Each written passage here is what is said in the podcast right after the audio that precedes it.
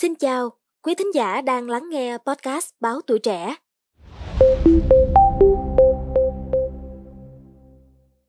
cho nên với cô cái chuyện điểm số chắc là nó không quan trọng lắm đâu. À, các phụ huynh đừng nên đặt nặng cái chuyện điểm số của các con rồi đặt cái áp lực lên cho nó. Không chú không không thích như vậy. Nó không làm như vậy là cái con mình nó, nó tạo nó tạo áp lực mình cứ bình thường thôi chứ khoe khoang hoặc nói công kích nhiều quá tội phụ huynh khác rồi lại tội cho con mình nữa.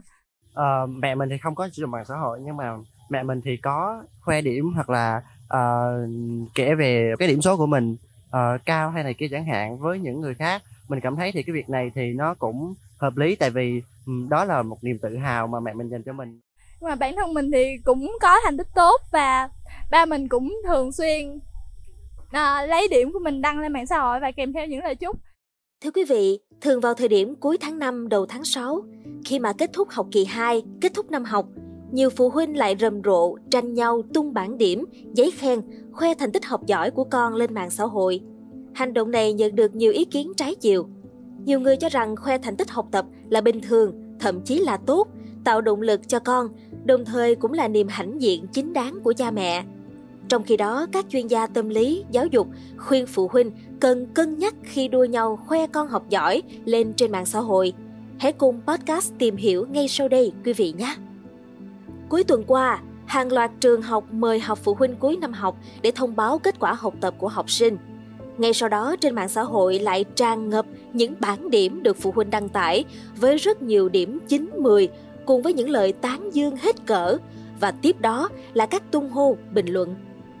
Ngay trong buổi họp phụ huynh, chị N đăng bản điểm của con với điểm tổng kết cuối năm đạt 9,5 cùng giấy khen đoạt giải nhì học sinh giỏi cấp thành phố một môn văn hóa, kèm theo các loại phong bì tiền thưởng lên mạng xã hội với tiêu đề Nhiều người đang lo thi vào lớp 10 năm nay khó hơn thi đại học, con mình học như thế này thì sao nhỉ?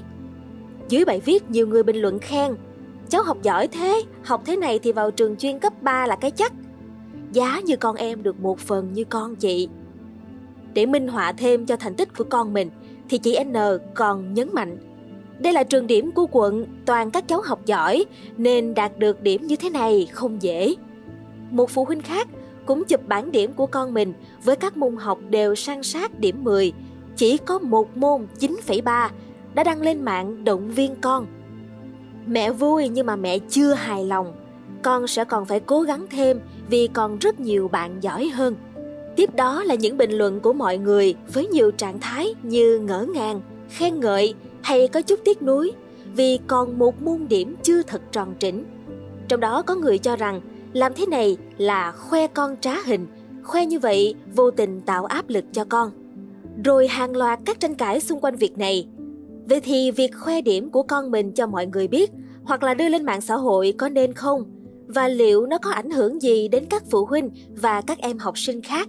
Hãy cùng lắng nghe ý kiến của nhiều bạn học sinh, sinh viên và các phụ huynh về vấn đề này nhé.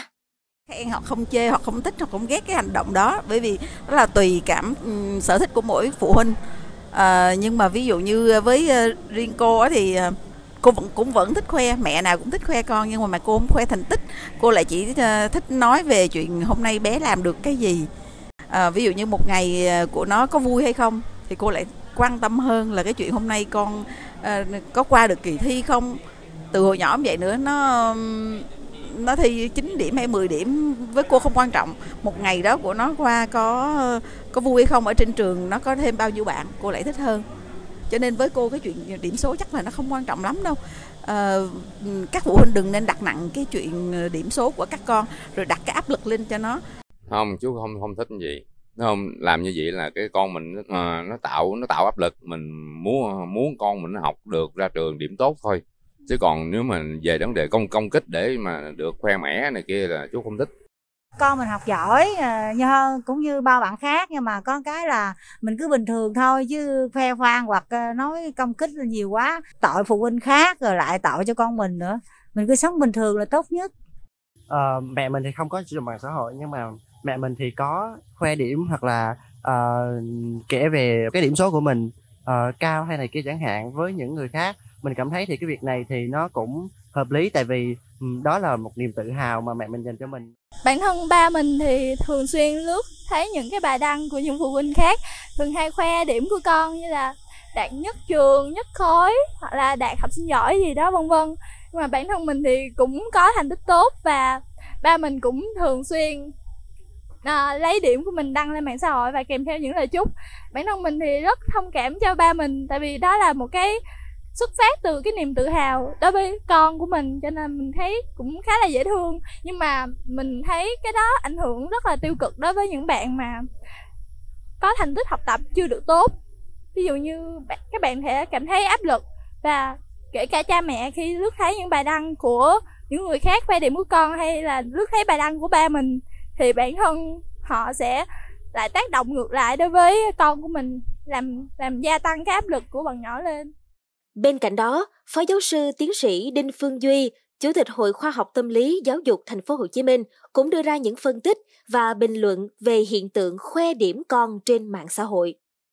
Thực ra thì ờ, cái chuyện mà phụ huynh mà mà khoe con trên mạng là cái tâm lý của mấy ông bà là là, là tâm lý là là tự sướng cho mình thôi, dạ. không phải không phải việc dạ dạ bởi vì ờ, mình mình mình cảm thấy là mình tự hào tức là nó đánh giá nó đánh bóng cái cái hình ảnh của mình. Dạ. Chứ còn ờ, với những đứa con thì chắc chắn thầy nghĩ là hầu hết các bé các em học sinh nó không có muốn uh, làm như vậy. Bởi vì thực chất á, cũng có không ít các em học sinh nó được điểm cho nên mà nó không có tự hào tức là cái gì cũng có hai mặt nó cũng có mặt tích cực dạ. cũng có mặt tiêu cực. Dạ. cái mặt tích cực khoa thành tích của con thì đôi khi là uh, nó cũng giống như là để làm cho ta cảm thấy là ve vuốt được cái tâm lý là mình hả hê vì con. Dạ dạ. À, và đứa bé nó cũng có đôi khi nó cũng có cảm giác là ba mẹ nó có quan tâm đến nó. Dạ dạ. Nhưng mà cái mặt tích cực nó rất là hạn chế. Dạ. Cái mặt tiêu cực nó nhiều hơn. Cái thứ nhất tức là nó tạo một áp lực không cần không cần thiết Ừ. cho cho các các học trò bởi vì dạ nó được 9 điểm nó được 10 điểm rồi sang năm nó phải kiếm ít nhất nó không phải bằng hoặc là hơn cho nên là cả ba mẹ và cả các em nó cũng có cái áp lực dạ và đôi khi cái gì đó nó tạo nên một cái một cái gì đó gọi là một cái tâm lý gọi là cái tâm lý đối phó của các em đối với Dạ. cha mẹ Ông Duy cũng nói thêm, điều này vô tình tạo ra sự cạnh tranh không lành mạnh giữa các con. Thực tế cũng có học sinh lại lên mạng bàn tán, nói xấu về kết quả học tập của bạn mình, gây ra bạo lực học đường.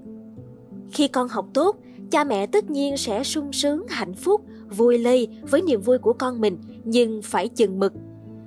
Đồng thời, ông Duy cũng đưa ra một số lưu ý cho cha mẹ, khuyên cha mẹ không nên chụp ảnh giấy khen, bản điểm của con đăng lên mạng xã hội rồi tân bốc con mình. Thay vào đó, cha mẹ có thể dành cho con lời khen, động viên tích cực và tặng món quà nhỏ để tạo động lực cho con tiếp tục cố gắng trong học tập. Trong khi đó thì tiến sĩ Lê Minh Công, giám đốc Trung tâm nghiên cứu và hỗ trợ sức khỏe tinh thần, Trường Đại học Khoa học Xã hội và Nhân văn, Đại học Quốc gia Thành phố Hồ Chí Minh cho rằng việc khoe con là nhu cầu cơ bản của cá nhân. Đối với nhiều phụ huynh, thành tựu của con cái là điều rất quan trọng. Khoe con là chuyện muôn thuở của người Việt. Nay có thêm mạng xã hội nên sự khoe này rộng hơn. Tuy nhiên, mỗi cá nhân là một chủ thể độc lập. Ngay cả con của mình cũng không được tự ý đưa hình ảnh, thông tin cá nhân của con lên mạng. Việc đưa khoe thành tích của con lên mạng có thể dẫn đến mất an toàn về an ninh. Khi khoe con trên mạng có thể bị tấn công bằng lời lẽ tiêu cực, xúc phạm con, gây ra tổn thương cho phụ huynh và các con.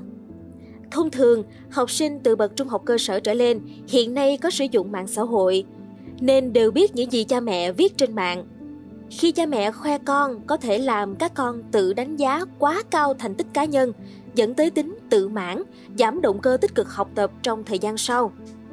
Mặt khác, một số trẻ bị áp lực, coi đó là sự kỳ vọng của gia đình, nghĩ mình là người rất giỏi, nên nếu năm sau bị điểm xấu sẽ kích hoạt sự khủng hoảng, gia tăng tiêu cực.